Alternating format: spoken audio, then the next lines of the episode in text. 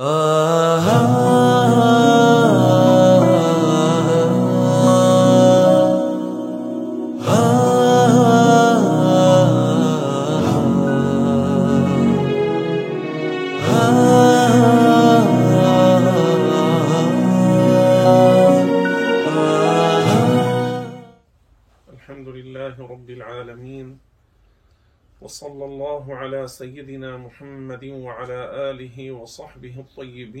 الطاهرين اللهم اغفر لنا وللمؤمنين والمؤمنات وتب علينا وارحمنا وسامحنا وأصلحنا واختم لنا بالهدى والتقى وأدخلنا الفردوس الأعلى وأكرمنا برؤية نبيك المصطفى صلى الله عليه وسلم.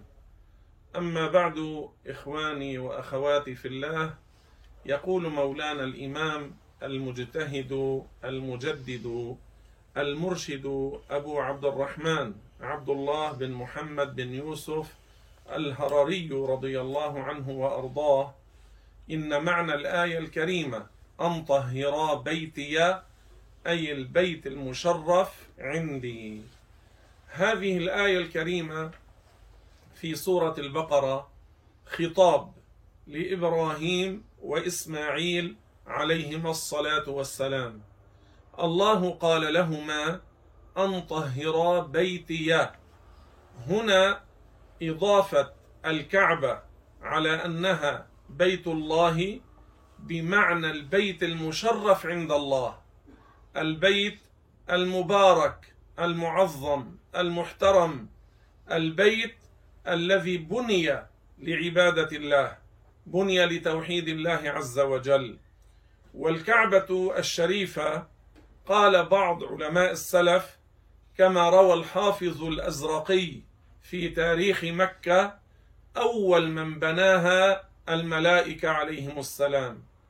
وقيل أول من بناها آدم عليه الصلاة والسلام.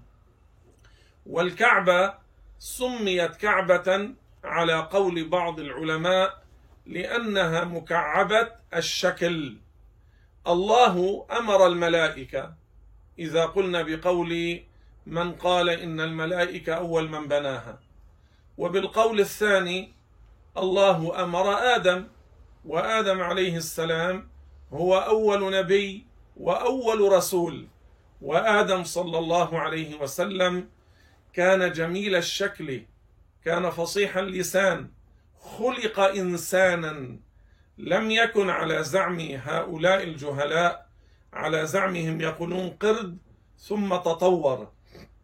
هذا مخالف للقرآن لأن الله قال إني خالق بشرا من طين وقال ولقد كرمنا بني آدم ولقد كرمنا بني آدم فآدم عليه السلام خلق من ماء وتراب. إن مثل عيسى عند الله كمثل آدم خلقه من تراب. لاحظوا إلى الآية. خلقه من تراب. يعني ليس كما قال هؤلاء الجهلاء قرد ثم تطور حاشا. الله تعالى خلق آدم عليه السلام من جميع أنواع تراب الأرض. أمر الملك فأخذ قبضة من جميع أنواع تراب الأرض وطلع بها الملك إلى الجنة وعجن هذا التراب من ماء الجنة في الجنة. ثم ترك ما شاء الله ونفخ الملك فيه الروح بأمر من الله عز وجل. عندما دخلت فيه الروح عطس فكان آدم صلى الله عليه وسلم. وعندما عطس قال الحمد لله. قام آدم وكان طويلا لم يكن طفلا ثم صار يكبر شيئا بعد شيء. لا إنما خلق كبيرا طويلا عليه السلام. رأى جماعة من الملائكة فسلم عليهم. وهذا دليل على أن آدم كان يحسن الكلام ويعرف اللغات وخلق إنسانا ردوا عليه السلام وقالوا له هذه تحيتك وتحية ذريتك من بعدك. فآدم عليه السلام نبي رسول كان فصيح اللسان جميل الشكل والصورة. الله أمره أن يبني الكعبة المشرفه والكعبه بنيت لتوحيد الله وعبادته. فأخذ آدم عليه السلام حجارة من سبعة اشبل من سبعة اشبل يعني جبال. أخذها ثم بنى بها الكعبه الشريفه والكعبه جدد بناؤها مرات لأنها في بعض المرات احترقت. في بعض المرات انهدمت في بعض المرات قصفت في بعض المرات جرفها السيل. فالكعبة خلقها الله وهي مخلوقة لها بداية ليست أزلية وهي مجموعة حجارة. عندما بنيت هذه الحجارة التي أخذت من الجبال كعبة بنيت كعبة صارت مباركة وصار لها حكم خاص. لأن الكعبه من شعائر الإسلام. فمن سب الكعبه أو شتم الكعبه أو استخف بالكعبه استهزأ بالكعبه ليس من المسلمين لأنها من شعائر دين الإسلام كالمساجد كالأذان كيوم الجمعة يوم عيد الأضحى يوم عيد الفطر شهر رمضان الصلوات الخمس. هذا كله من شعائر دين الإسلام. فمن سب ما هو من شعائر الإسلام. من سب ما هو من الإسلام كالوضوء كالصلاة كالطهارة هذا ليس من المسلمين. آدم عليه السلام بنى الكعبة لعبادة الله. عندما بنيت هذه الحجارة كعبة صار لها حكم خاص وصارت كعبة يطوف الحاج أو المعتمر أو من يدخل المسجد فيطوف للتحية بدل صلاة ركعتين. ونصلي عندها ونستقبل الكعبة في الصلاة في أي بقعة من الأرض كنا لأن الله أمرنا بذلك. فنحن لا نعبد الكعبة والله لا يسكنها ليس حالا فيها. الله منزه عن الحلول والاتحاد موجود أزلا وأبدا بلا جهة ولا مكان. إنما نستقبل الكعبة هي قبلة الصلاة نستقبلها في الصلاة لأن الله أمرنا بذلك لا لأن الله يسكنها كما يعتقد بعض الكفار وهكذا عند رفع اليدين في الدعاء إلى السماء لأن السماء مسكن الملائكة ومهبط الرحمات وقبلة الدعاء والله لا يسكن السماء. كذلك عندما نصلي عند الكعبة أو بعيدا عنها نستقبل الكعبة في الصلاة. فهي قبلتنا في الصلاة ونطوف حولها في الطواف لأن الله أمرنا بذلك. طاعة لله عبادة لله ليس عبادة للكعبة. كما أن الملائكة أمروا بالسجود لآدم سجود تحية واحترام لا عبادة لآدم. وهكذا عندما نرفع الأيدي في الدعاء إلى السماء فنحن لا نعبد السماء. والله لا يسكن السماء. والله موجود بلا مكان. وهو هكذا لا يسكن الكعبة وليس حالا فيها. وهو موجود أزلا وأبدا بلا جهة ولا مكان. ثم هذه الكعبة الشريفة عندما بناها آدم عليه الصلاة والسلام أمر أن يصلي إليها لأنها قبلة الصلاة وأن يطوف حولها. وقد حج ماشيا آدم عليه السلام حج آه، ماشيا أربعين مرة. وآدم عليه الصلاة والسلام علم أولاده أن هذه الكعبة قبلتنا في الصلاة نصلي إليها طاعة لله تنفيذا لأمر الله. كما أننا في السجود نضع الجبهة على الأرض هل نحن نعبد الأرض؟ لا. نحن نعبد الله الواحد الأحد الذي لا شبيه له ولا مثيل ولا شريك موجود لا كالموجودات لا يشبه شيئا من خلقه لكن نضع جباهنا على الأرض تذللا لله. هذا غاية الخشوع والخضوع. من صرف ذلك لغير الله فقد صار مشركا. هذا معنى سجود المسلم على الأرض. يسجد تذللا لله طاعة لله عبادة لله لا عبادة للأرض ولا لأن الله تحت جبهة المصلي حاشا بل الله موجود بلا مكان. وأما حديث مسلم أقرب ما يكون العبد من ربه وهو في السجود معناه أقرب الدعاء معناه الدعاء في السجود أقرب إلى الاستجابة. اذا معنى حديث صحيح مسلم. أقرب ما يكون العبد من ربه وهو ساجد يعني الدعاء في السجود له مزية. الدعاء في السجود له خصوصية. الدعاء في السجود أقرب إلى الإجابة.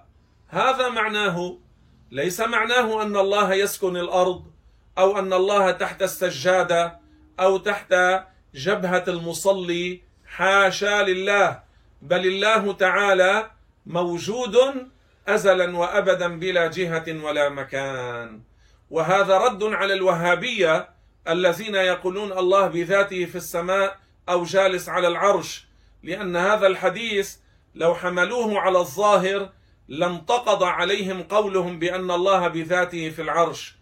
ولو كان كما زعموا لكان أقرب ما يكون العبد من ربه وهو قائم ها؟ عندما يكون قائما في الصلاة لأن الرأس أقرب إلى العرش من آه، هيئة السجود في الأرض فهذا رد عليهم. ومعناه أن الله لا يسكن العرش وليس ساكنا في السماء وليس حالا في الأرض لا في الكعبة ولا تحت جبهة المصلين بل هو سبحانه موجود ازلا وابدا بلا جهة ولا كيف ولا مكان. فلا تضربوا لله الأمثال. الكعبة الشريفة بنيت لعبادة الله وتوحيده وعبادته. وهذا معنى أن طهرا بيتي أي البيت المشرف عندي البيت المكرم البيت المعظم. الذي هو من شعائر الإسلام الذي أمر الله تعالى المؤمنين أن يطوفوا حوله وأن يصلوا إليه طاعة لله لا عبادة للكعبة حاشا لأن الله تعالى لا يأمر بالشرك.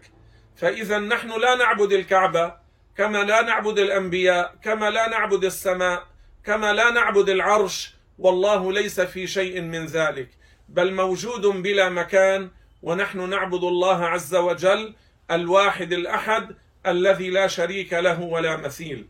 وهكذا بقية المساجد يعني المسجد النبوي في المدينة المنورة صلى الله على ساكنها على رسول الله محمد وعلى جميع إخوانه من النبيين والمرسلين. والمسجد الأقصى ها مسجد قبة الصخرة والمسجد الأقصى في بيت المقدس وبقيه مساجد الأرض التي بنيت من حلال كلها أماكن آه، لها خصوصية ولها مزية وفي القيامة تزف وتنقل إلى الجنة كما تزف العروس. بعض الأشياء من هذه الأرض يوم القيامة تنقل إلى الجنة.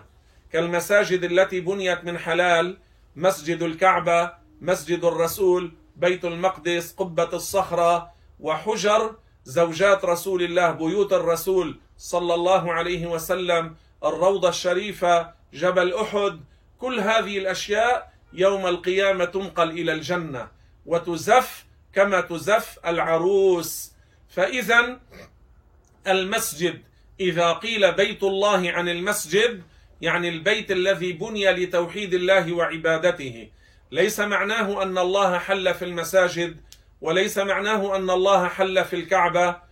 فإذا المساجد من شعائر دين الإسلام هي بيوت الله يعني البيوت المشرفة عند الله والله ليس حالا فيها لا يسكنها ولا يتنقل من واحد إلى آخر لأنه منزه عن الحلول والاتحاد والمباشرة والانتقال لأنه قال في القرآن فلا تضربوا لله الأمثال ثم يجب الحذر من قول بعض الزنادقة يقولون عن بيوت الشرك بيت الله حاشا يعني أماكن الكفر والشرك وعبادة الأصنام وعبادة المخلوقين الأماكن التي يكفر فيها بعض الناس برب العالمين بعض أدعياء المشيخة الزنادقة الجهلاء الذين يداهنون الكفار ويمسحون لهم كما يقال بالعامية ويداهنونهم على الكفر ويحسنون لهم الكفر. ماذا يقولون؟ بيت الله عن أماكن الشرك. هذا كفر وتكذيب للإسلام. الله ماذا قال في القرآن؟ ذلك ومن يعظم شعائر الله فإنها من تقوى القلوب. لاحظوا ذلك ومن يعظم شعائر الله يعني المساجد ليس أماكن الشرك والكفر والضلال هل يتجرأ واحد من هؤلاء الزنادقة أن يقول عن الخمارات والبارات وأماكن العهر والدعارة والزنا والعربدة وشرب الخمر هل يجرؤ أن يقول عنها بيت الله؟ لا يجرؤ. كيف قال عن ما هو أشد وأقبح وأفظع وأعظم كفرا وأعظم في آه، القبح والفساد أي أماكن الكفر. كيف يقول عنها بيت الله؟ إذا كان عن مكان الزنا لا يقول بيت الله. كيف يقول عن أماكن الشرك بيت الله؟ اذا هذا مداهن هذا زنديق خبيث يكذب شريعة الله لأجل أن يداهن الكفار. فاذا أن طهرا بيتي أي البيت المشرف عندي البيت المكرم البيت الذي له أحكام عظيمة وخاصة البيت الذي بني لتوحيد الله وتقديس الله وتمجيد الله وتعظيم الله وعبادة الله. أما الذي يفسر على هواه على رأيه يزيغ ويضل ويكفر أحيانا ويكون من الهالكين. نسأل الله حسن الحال وحسن الخلق وحسن الختام والحمد لله رب العالمين. آه آه آه.